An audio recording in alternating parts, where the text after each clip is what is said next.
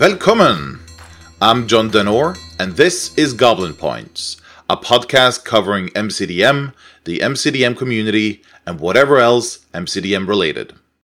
This introductory episode is just a short explanation of what this podcast is about. As MCDM's portfolio grows and hopefully more people become aware of their great products, it becomes harder to keep up with everything that's happening. And I think especially when the RPG releases, the buzz around MCDM will increase even further. And that's what Goblin Points is here for your monthly roundup of what is happening. I aim to release a new episode at the beginning of each month covering what's happened in the past month. I'll make a quick roundup of everything that's worth mentioning and save you the hassle of keeping up on every social media platform out there. If you have any tips or sightings about MCDM, send me an email at tips at goblinpoints.com. You can find the email in the episode description.